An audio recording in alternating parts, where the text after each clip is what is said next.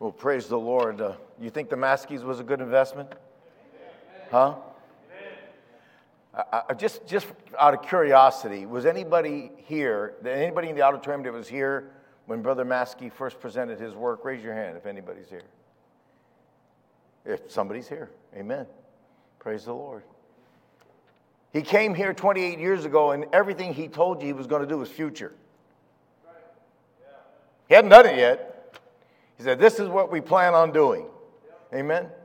And God brought his plan to fruition. It's an honor to be in your presence, sir. And you know what I'm looking forward for? When the Morgans come back on furlough and come back to Shawnee Baptist and show their pictures and their slides and give their testimony of Japanese coming to know the Lord Jesus Christ.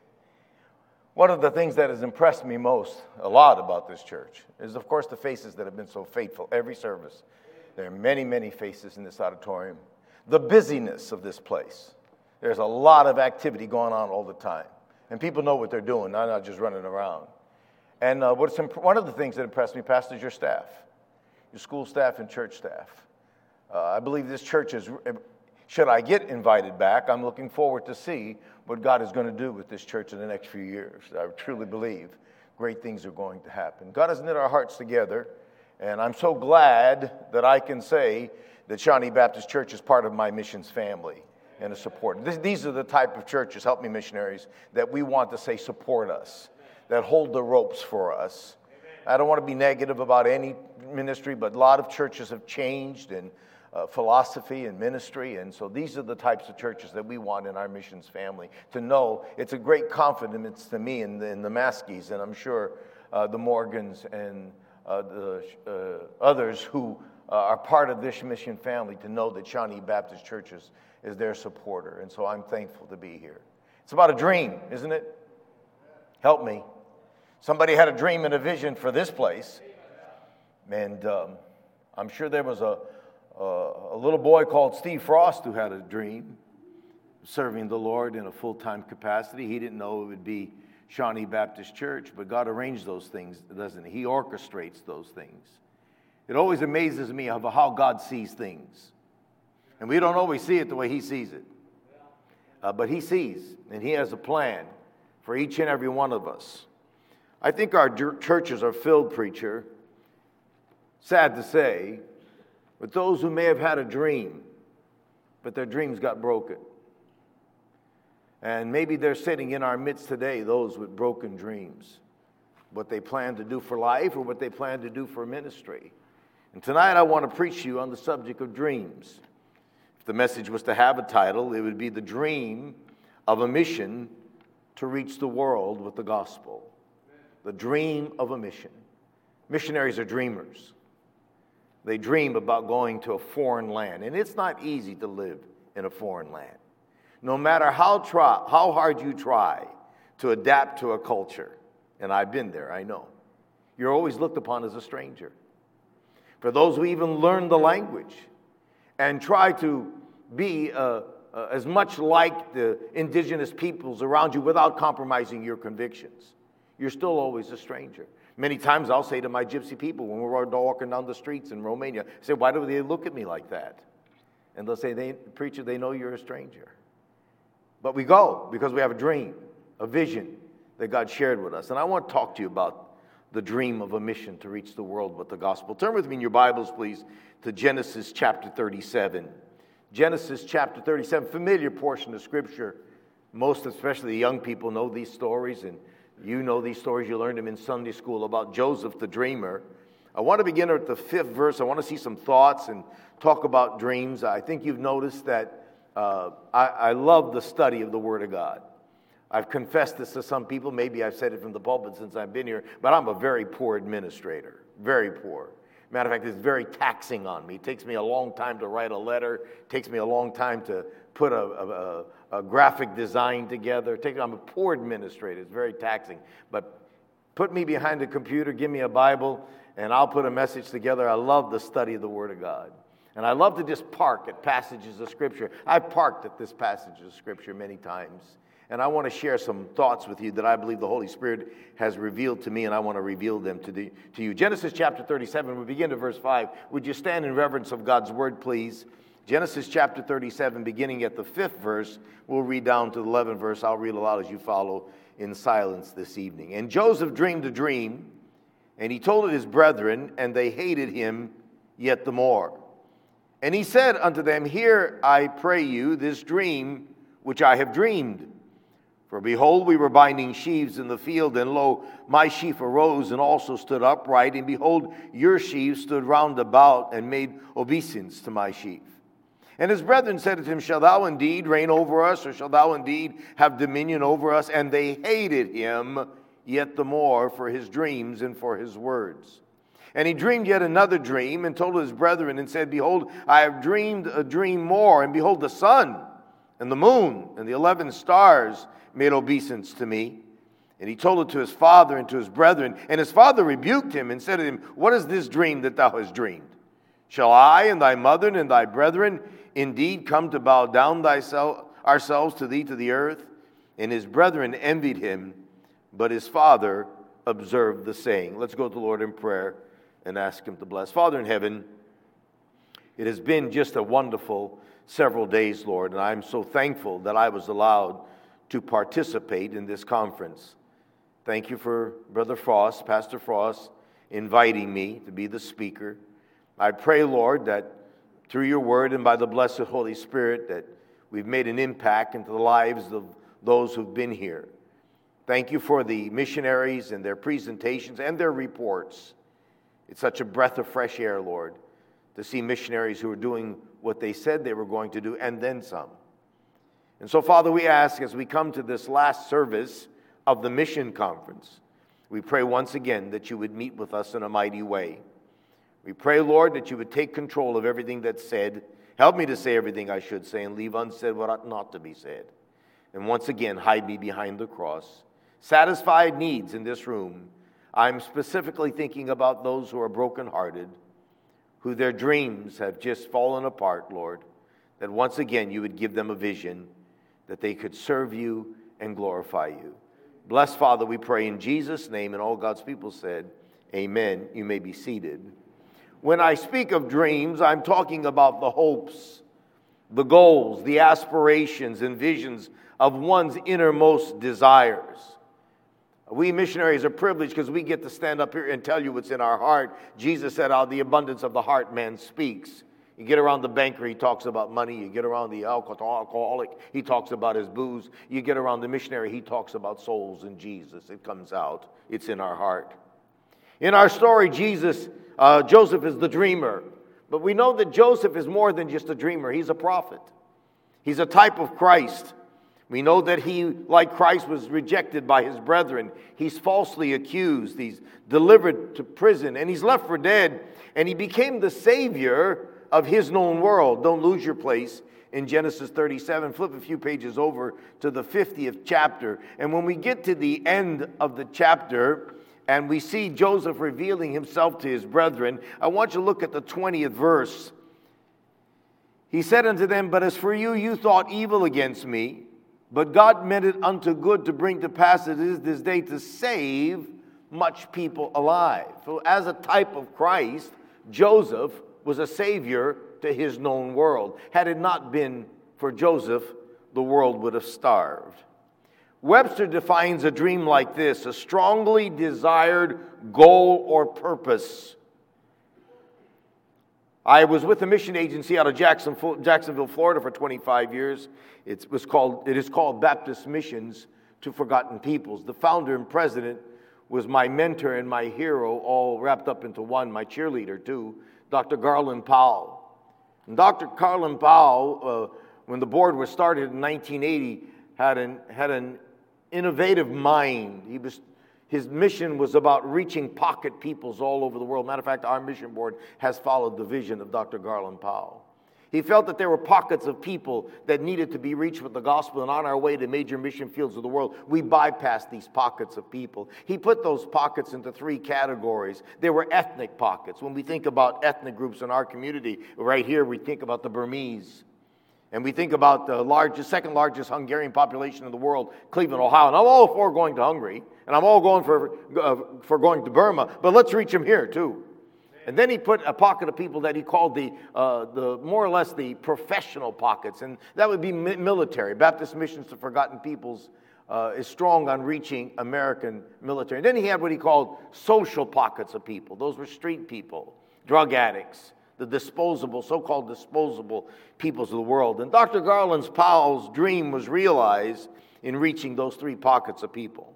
We know the dream of Dr. Martin Luther King for his people.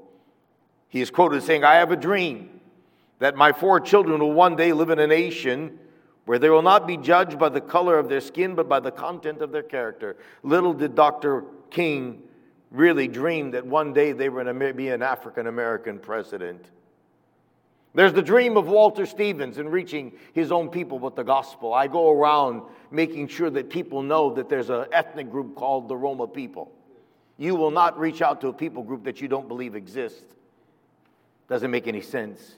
And so part of my ministry is education, telling people that there's a group of people that have been unreached with the gospel. I, I'm no Apostle Paul by any means, but I liken my vision to my own people like the Apostle Paul. Don't lose your place in Genesis, but go to Romans chapter 1, uh, chapter 9. Romans chapter 9, very quickly. We see the heart and passion of a missionary uh, par excellence in the person of uh, the Apostle Paul.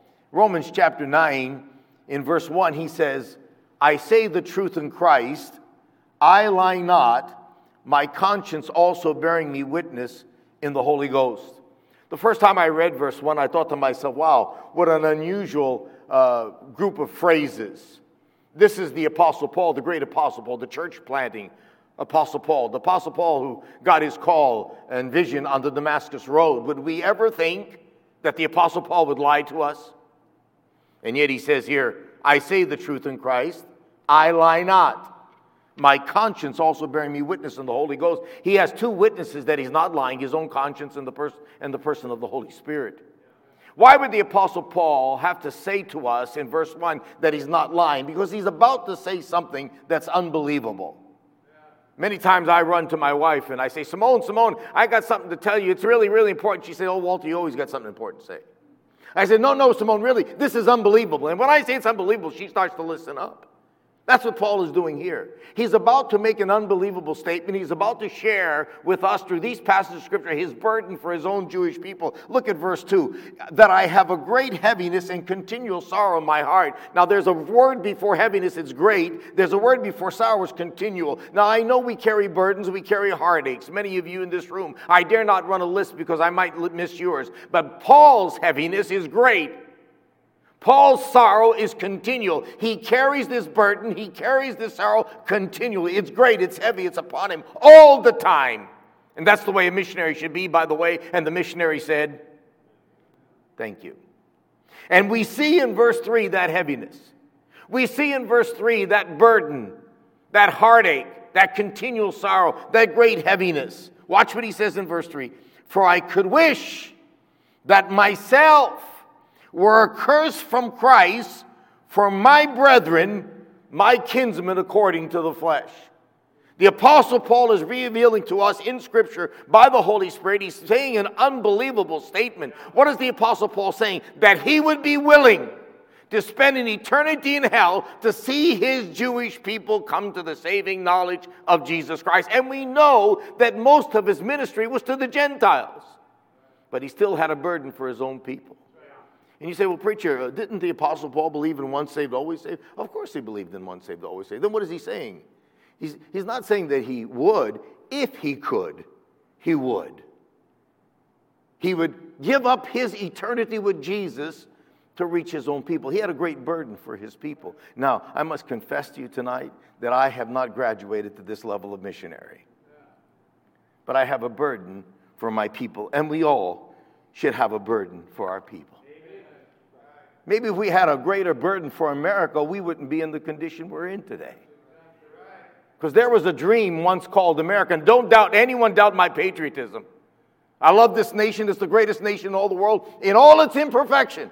It doesn't get any better than the US of A, and I've been around the block a couple times. But we're in trouble. Help me, church. There was a dream once called America. It's written in the Declaration of Independence. We hold these truths to be self evident that all men are created equal, that they are endowed by their Creator with certain unalienable rights, that among these are life, liberty, watch now, and the pursuit of happiness. The writers of the Declaration of Independence didn't put just happiness, they put the pursuit of happiness in there. That means that we can have the privilege and the right to pursue happiness. It's not guaranteed. But we've seen the American dream turn into the American nightmare.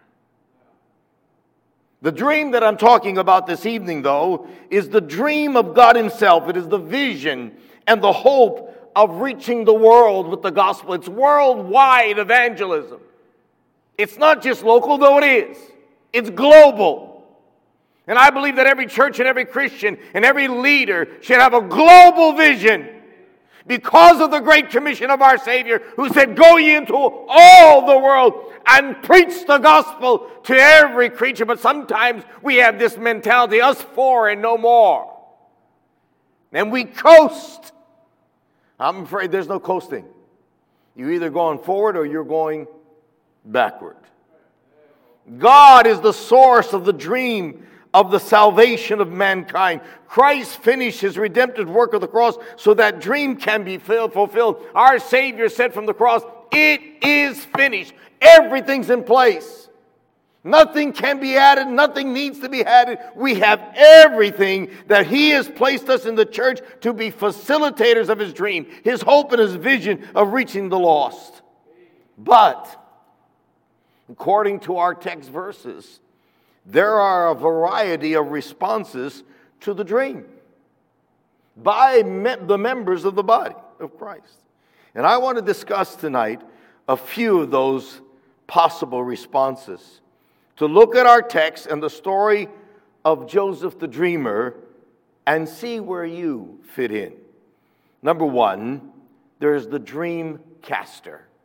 Verse 5 says, And Joseph dreamed a dream. Joseph dreamed a dream of something that was going to happen in the future. That's why the dream was revealed to him. It was a dream that was revealed to him by God to save mankind. That's what the 20th verse of chapter 50 says to save much people alive. If it wasn't for this dream, most of the world of Joseph's time would have perished. Now we know that Joseph's dream didn't come to fruition right away, did it? Help me, church.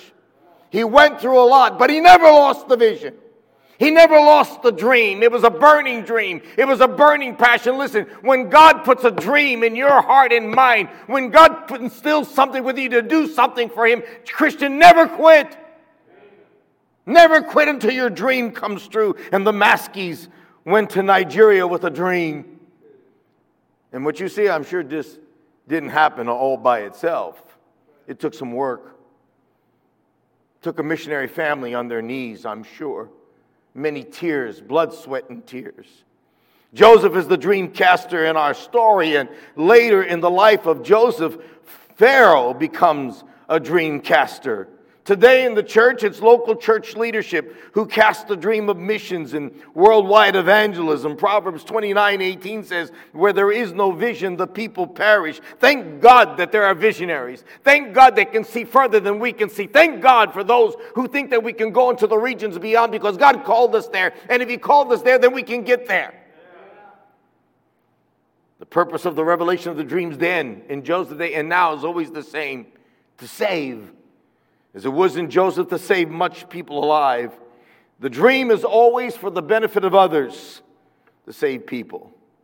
Genesis 45, 7 says, And God sent me, Joseph said, and God sent me before you to preserve you a posterity in the earth and to save your lives by a great deliverance. The dream of missions has been cast this week. Help me, please. We've seen the presentations. We've heard the testimonies. I'm obligated. I'm obligated to the Morgans. What my eye has seen has affected my heart. I see these precious children and this precious family, and I'm obligated. What am I obligated? I'm obligated to pray for them. I'm obligated to bring them before the Lord and say, God bless the Morgans as they head off into the mission field. Number one, there's the dream caster, but then it goes without saying if there's a dream caster, then there needs to be a dream catcher. Someone needs to catch the dream. In our story, if you're familiar with the story, the first one who caught the dream was the butler who was in prison with Joseph. Usually the dream is caught by one person, then others catch it. And then eventually it was Pharaoh, all of Egypt, and then the world. Because dream casters can be dream catchers too. Lastly, it was even the family of Joseph. Dr. Roy Thompson went to Cleveland over 50 years ago. I won't mention the church that he was sent out of, and I won't mention his pastor's name. Brother Williams would know who it is. Most of you in this room, even if I mentioned his name, you know who it is. But his pastor told him, Dr. Williams, that a church in Cleveland, Ohio wouldn't work. And Doc Thompson went there. And they met in an old movie theater. And there was one family that came. It was the Folger family. And Doc Thompson started the Cleveland Baptist Church, and there was a little boy in the Folger family named Kevin Folger. And as Doc Thompson cast the dream, little Kevin caught it. And then he became the pastor of the Cleveland Baptist Church. And Kevin Folger had a son named Pete Folger. And Pete Folger caught the vision, and now he's the current pastor of the Cleveland Baptist Church, which is my home in Sending Church. There's the dream of Walter Stevens. When God gave me the dream of reaching my own people, I was content to be the second man of the Crossroad Baptist Church of New Carlisle, Ohio, the rest of my life. I had told God so. I had no aspirations of becoming a pastor. I had no aspirations of becoming an evangelist or even a missionary. My pastor and I had a perfect working relationship. He would say jump, and I would say how high. But nightly, my wife and I would pray for the gypsies of the world. We'd pray and say, God, send someone to the gypsies of Chicago and New York and Los Angeles and Dallas and San Francisco and all the major cities of the world. And then we began to pray for other countries. God, send someone to Romania and Hungary and Bulgaria and Croatia and the Ukraine. Send someone, God. For we knew that someone had to be sent. It wasn't long after we pray, praying that prayer that the Holy Spirit began to speak to me. And He said, What about you? And I said, Oh, no, not me, Holy Spirit. I'm second man of the Crossroad Baptist Church. Youth department's growing, souls are being saved, and the Holy Spirit whispered back and said, I made you, I molded you to reach your own people. Folks, I'm fourth generation gypsy in this country and didn't lose my language. What happens to most immigrants when they come to America? By the second generation, most definitely by the third generation, they've blended in. But God allowed me to keep my cultural identity to reach my own people with the gospel. There's the dream. And I passed that dream to Lawrence Evans, who became the missionary of the Cleveland Baptist Church group of gypsies. And I passed it to Nick Ivanovich, and my own son, Mike Stevens, caught it. And, and on and on, those who have caught the dream of working with the gypsy people. Number one, there needs to be a dream caster. Number two, it goes without saying, if someone's cast a dream, there needs to be a dream catcher. I wish I didn't have to preach the third point, but it's in our story. Sad to say, there are dream corruptors. Those who will corrupt the dream of the dreamer. And many have tried to corrupt my dream. My father didn't have a hard time with me becoming a Christian. He took offense when we dropped the fortune telling sign. As I said before, with the American flag is to you and I, the fortune telling sign is to the average gypsy. It's a symbol of their identity. But my father had a real time, hard time with me answering the call to be a preacher. And I remember it was at my ordination. Dad came, and I was questioned by these 13 men set up on the platform. And there was no center aisle in the church, and Dad was sitting three rows back right in front of the pulpit. And after the questioning and the uh, ordination council approving me for ordination, my dad stood up and said to my pastor, Pastor Spencer, can I say something? It was out of order. Everybody with fear and trembling. Pastor Spencer said, what, what do you want to say, Mr. Stevens? And Dad said, You know what? I wasn't for Walter becoming a preacher. But what I've seen and heard here today, I want the church to know, I want you, preacher, to know, and I want Walter to know that I'm 100% behind him. That's what our nation is all about. There are those who tries to corrupt the dream of the dreamer. In our text, it was Joseph's brothers. They hated the dreamer and they hated his dreams. Verse 5 says, And Joseph dreamed the dream. He told his brethren, and they hated him yet the more. I believe there are several reasons why there are those who try to corrupt someone's dream. Here's just a short list. Number one, they're jealous of the dreamer. They're jealous of the dreamer because the dream didn't originate with them. Number three, if the dream comes to pass, they won't be able to take any credit or glory for it. Here, help me, church. They have too much pride to humble themselves before the dreamer. It wasn't that Jacob's problem. What did Jacob say in verse 11? Uh, verse 10 and he told his father and his, to his brethren and his father rebuked him and said what is this dream that thou hast dreamed shall i and thy mother and thy brethren indeed come to bow down ourselves jacob was too prideful to bow before joseph how about this one to fulfill the dream it might cost them something they're not willing to pay or willing to give faith promise number six they just don't care there are those who corrupt the dream, and the main culprit of corrupting dreams is none other than Satan himself because he's the thief that cometh not for the steal, to kill, and destroy. And maybe you're here tonight and your dream has been corrupted. I'm here to proclaim to you to dream on. Dream on and dream big. God wants to use you. It was William Carey who said, Expect great things from God attempt great things for God. We see the evidence of it in this conference with these missionaries who stepped out and they expected God. Why? They expected God to move. They expected God to keep his promises. He said, if he'll go, he'll be with us. He'll never leave us. He said, if we preach, we'll bear fruit. He said that he will supply all our needs. And we see the evidence of it in the lives of the missionaries in this conference. Listen, we can expect things from God because he keeps his word. He keeps his promises. He never fails us. Dream on. Dream big. Dream of what Shawnee Baptist Church can do in its community. Dream of what you can do with your bus ministry, your youth ministry, and on and on and on. Dream big, Shawnee Baptist Church. Expect great things from God. Want to know why? Because we have an Ephesians 3:20 God. Now unto him that is able to do exceedingly abundantly above all that we could ask or think. I love those words, exceedingly abundantly above all that we. I have an exceeding abundant above all God. And that's why when I pray, when I ask God for something, I know that He's going to supply it, He's going to surpass whatever I can ask or think. Watch now. And it's according to the power that worketh in us. Do you know what power that is, church? That's Holy Ghost, resurrection, empty tomb power, Dr. Williams. And the charismatics don't have a corner on it if they have it at all. But you know what we independent Baptists are like? We're like the woman who couldn't get her washing machine to work. And so she called the washing machine repairman. He came to the house, and all he had to do was plug it in. Maybe we just need to plug it in. Help me, church. Plug it in. I'm tired of churches just going through the motions, not expecting any results. There's the dream corrupter. And it's sad to say, but the church has dream corrupters too. And that brings me to my last point. First, I said there's the dream caster. Dreams have been cast this week. I think Brother Maskey would like some more missionaries in Nigeria. I think uh, the Morgans would like some people to answer the call to help them in Japan. I think that all those in this conference would like some help. And that brings me to the last point there needs to be a dream carrier. Dream caster, dream catcher. There are those who corrupt, but there needs to be a dream carrier. You see, the hope of the dreamer and his dreams needs to be carried into the promised land or into the future, if you will. Because the true dreamer dreams on until his last breath.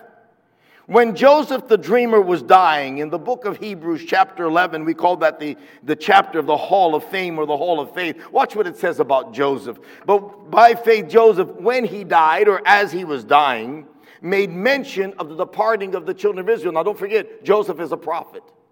He's making mention of the departing of children and he gave commandment concerning his bones. What was Joseph saying? Here's what he's saying You're all going to leave here. In 400 years, you won't be here anymore. You're going to go on to the promised land. You're going to go on to the land promised to you by God. You're going to go back to the inheritance from God. You're going to go back to where you're supposed to be. And don't leave me here. Because my bones is the symbol of the dream. For I am the dreamer, don't leave me here. That's what he's saying in Hebrews chapter 11, or that's what Hebrews chapter 11 is saying. Now, the coffin of Joseph became a symbol of hope to the Jews. I gave you the New Testament version of Joseph making mention of the bone, let's go to the place that it was first said in Genesis chapter 50. You're there in the book of Genesis, anyways. Go there, please, to verses 25 and 26. Genesis chapter 50, verses 25 and 26. And Joseph took an oath. What does that mean? Joseph took an oath. He made them promise. Help me now, please. Say amen. And Joseph took an oath of the children of Israel, saying, God will surely visit you, and ye shall carry up my bones from hence. So Joseph died, being 110 years old, and they embalmed him, and he was put in a coffin in Egypt. That, this word coffin is the only place in the Word of God where it's, it is defined as coffin. Every place else, it's defined as the ark. But in this specific passage, the word coffin means a treasure chest or a hope chest. How many remember when we used to put the hope chest together for our daughters? You all remember that? Raise your hand up. Some of you remember. And my mother did it for my sisters. I, I mean, uh, Sister Williams, those, those chests were so full you couldn't get anything else in there. It was, it was quilts and pillows and silverware and dishes and all kinds of stuff for their future life. Watch now. It was a hope chest or a future chest. The coffin of Joseph was a hope chest. It was a treasure. Chest. What was in that coffin? It was the hope of Israel, the dream of Israel. It was the prophet, the type of Christ who said, Don't leave me here. You're going to be delivered. You're going to go back. You're going to go to where you're supposed to be. It was the dreamer dreaming on. You see, the dreamer dreams until his last breath. Someone has to carry on the dream of the dreamer and the hope of God to save the multitudes of Joseph's dream of the promised land. Now, when the Bible talks about something one time, it's important, right? How about when he talks about it twice? And so far, we've talked about it twice. Hebrews 11 talks about the bones of Joseph. Genesis 15 is the first time it's mentioned. It's important. I want you to go with me to the book of Exodus. We're going to see the third time that the bones of Joseph have been mentioned. Don't forget the point. There needs to be a dream carrier. Exodus chapter 13, verse 19. Give me those first five words. Say it out loud. And Moses took the bones of Joseph with him. For he had straightly sworn to children, saying, God will surely visit you, and you shall carry up my bones away hence with you. Now, Exodus chapter 13, we know what that chapter is all about, don't we? That's the night of the Exodus. That's the night of the Passover. It's a busy night. Ten plagues, death of the firstborn, dying all over the place except for the Jewish people. It's a busy night. They're getting ready to leave. Moses had a long list of things to do. I doubt if he had a literal list, but he had a mental list. And one of those things on the list was to get the bones of Joseph. Now, I don't know about you, but I believe that Joseph lived a completely Egyptian life. Would that be fair? I believe he dressed like an Egyptian. When his brothers first saw him, they couldn't understand him. He spoke through an interpreter. He married an Egyptian woman. I believe he lived an Egyptian life. He, we know he, he lived, he married an Egyptian woman. I believe he had an Egyptian burial. And if you know anything about Egyptian burials, they're pretty, pretty uh, out, far out, aren't they? So when Moses is going to get the bones of Joseph, I believe uh, Joseph was buried in the sarcophagus. That ain't no little thing. And in all that he has to do, I mean, they're given the Passover lamb, the death angel's coming, he's passing over. They can't put leaven in the, in the bread, they can't allow it to rise because they're in such a hurry. They've spoiled the Egyptians, they're getting out of there, they're getting ready to go into the promised land, and Moses has to take the bones of Joseph. Do you know how long they carried the bones of Joseph with them? 40 years. Wherever the tabernacle went, big deal. The bones of Joseph went. Now, don't anyone leave this auditorium and say, Boy, Brother Stevens made a big deal about Joseph's bones. It's not about the bones, it's about the dream. The bones were the evidence of the dreamer because the dream was never supposed to be forgotten. Let me ask you, church, have you forgotten your dream? Have you forgotten the dream that was cast right here decades ago? Have you forgotten what God has called you to do and you've allowed that dream to die? Resurrect the dream. Dream again. God can use you. God wants to use you. And Joseph, Moses is carrying those bones because Joseph made them promise not to leave him there to go into the promised land.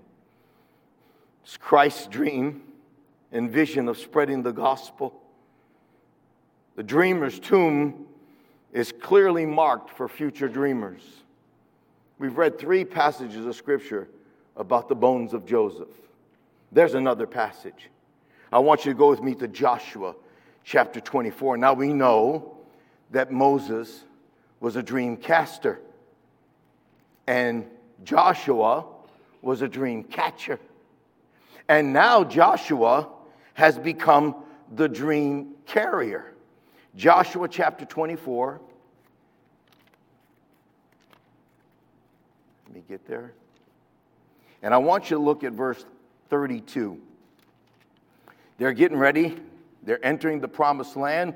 Everything's fulfilled of what God has promised them that He's going to do, do for them. Joshua chapter 24, look at verse 32. This is the fourth time we're reading about the bones. And the bones of Joseph, which the children of Israel brought up out of Egypt, buried they in Shechem in a parcel of ground which Jacob bought of the sons of Hamor, the father of Shechem, for a hundred pieces of silver, and it became the inheritance of the children of, jo- of, of Joseph. The dreamer's tomb is clearly marked for future dreamers. You know what it tells us? Brother Williams, you know what your presence tells me? That I can keep dreaming. His presence here tells me I can keep dreaming. You want to know why? Because he had a dream, has a dream. That we can continue, we can go on, we can do the job, we can fulfill the Great Commission. We can be fulfilled and satisfied, and God can give us all that we need, and we can live in an abundant life in Christ, and we can reach the lost, and we can reach those in, in Nigeria, and we can reach those in Japan, and we can reach those in Thailand. We can reach gypsies with the gospel. We can do it, we can dream. We can dream of a faith promise that would help us to support more missionaries and do more and do more projects and build more churches and build, buy more property and, and buy more laptops for missionaries. That's the dream. But it's going to take a group, a group of dreamers, not one. But as the dream is cast, there's those who need to catch the dream, those who need to carry the dream, and those who have corrupted the dream need to fall on their face before God and ask God to forgive them for corrupting somebody's dream. Do you know why we don't see Samuels at the altar anymore? Because we don't have Hannahs and Elkanahs. Help me. There are no Samuels without a Hannah. And maybe we need to bring our little Samuels to the altar moms, dads, grandmas, and grandpas, because they're just as guilty. And say, God, hands off. Children are a heritage of the Lord. The fruit of the womb is your reward. You do what they want, what you want with them. It doesn't mean that they're going to be called into full time ministry. What it means is you're taking your hands off. And you know, parents would say to me, Brother Stevens, I, I want my kids to be safe. I don't want them to be in some dangerous place like Nigeria or working with those evil gypsies. I want them to be safe. You know where the safest place is for your kids and grandkids? Smack dab in the perfect center of God's will for their life. That's the safest place. Any place out of it, any place on the peripheral, the margins of it, is unsafe. Now, I'm not saying that everybody, every man's called to ministry. I'm not saying that. I heard Dr. Charles Keen, First Baptist Church of Milford, say this Not every man is called to ministry, but every man should wrestle with the possibility. Did y'all hear that? You know what that means? Every man should wrestle with the possibility. And saying, Lord, here am I, send me. I've said it already this week. God is not looking for ability, He's looking for availability. And you might say, I, I don't have what it takes. I'm just not gifted. I've already given you my testimony. Sixth grade educated, former Kearney Catholic gypsy. If God can use me, then He can use anybody. I stand amazed, preacher, of what God allows me to be a part of. And you know who can get the glory for it? Only God. Only God. 1 Corinthians 1 26 through 29 says, For you see your calling, brethren, how that not many wise men after the flesh, not many mighty, not many noble are called, but God has chosen the foolish things of the world to confound the wise, and has chosen the weak things of the world, to confound the things which are mighty, and base things of the world, and things which are despised. God has chosen, yea, and things which are not, to bring to naught things that are, that no flesh should glory in his presence. There's no way that Walter Stevens can take any credit for anything that's happened in my ministry for 40 years. It's God and God alone, and he is to be praised, he is to be exalted, and he is to be magnified for it. Zechariah 4 6 says, Not by might nor by power, but by my spirit, saith the Lord. There's a song entitled, When Others See a Shepherd Boy, God may see a king. What category do you fall into? Are you the dream caster? Then you need to share your dream with others. Have you caught the dream? Let someone know it. Have you corrupted somebody's dream? Confess it as sin and get on board. Do you want to be a dream carrier locally into the foreign field? Dream on and dream big. Some famous people thought they couldn't make it in this life. It is said of Michael Jordan that he was cut from his high school basketball team. Albert Einstein didn't speak until he was four years old, and his teacher said he wouldn't amount to much. Walt Disney was fired from the newspaper where he was working for lacking in imagination and original ideas. I guess they just didn't like that little black and white mouse. Dr. Seuss's first book was rejected by 27 publishers. Abraham Lincoln failed in business, had a nervous breakdown, and was defeated in eight elections before he became president of the United States. One day, little Tommy Edison came home with a note from the teacher. Teacher had warned him, Tommy, don't look at this note. Make sure that it gets to your mother, Mrs. Edison. So little Tommy came home and said, Mama, handed her a folded note and said, Mama, the teacher said to give this to you. Mrs. Edison, there standing above Tommy, opened that note and began to read it, and tears began to flow down from her eyes. And little Tommy said, Mama, what does the note say? She said, Oh, Tommy, the note says, the teacher says that you're just too smart for that school. And they want me to keep you at home and teach you myself. And so little Tommy Edison was trained at home by his mama. We all know what Thomas Edison did. And in his senior years, in his 80s, Thomas Edison was cleaning out an old desk. Back in the corner was that folded note. He hadn't seen it. Uh, uh, uh, the last time he saw it is when he gave it to his mama. And Tommy, uh, Thomas Edison took out the note, opened it, and read it. It didn't say what his mama had told him it said. The note said, Mrs. Edison, your son Thomas is addled, meaning he's not all there. We don't want him in our school. You keep him at home and teach him. Maybe you feel you can't accomplish anything for God. I got good news for you, church. It's not up to you, it's up to Him. If you'll just be the vessel that He can use. Which one are you? Are you the dream caster? Maybe you've caught the dream. Maybe you've caught the dream for Nigeria, for Japan, for Thailand. Maybe the presentations as Jeremiah says, what my eye has seen has affected my heart. Maybe your heart's been affected. You'd say, I'd like to be a part of what's going on in Nigeria.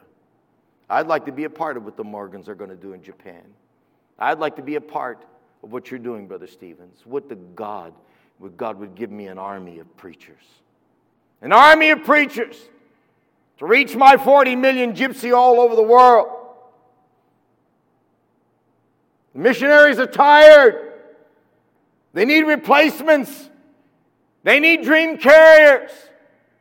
Someone who carry on the hope of the dream and the dreamer to carry the dream into the future and into the promised land. Moms and dads, maybe you'll bring your kids to the altar tonight and say, God, my hands are off. Do what you want. Let's stand with our heads bowed and eyes closed.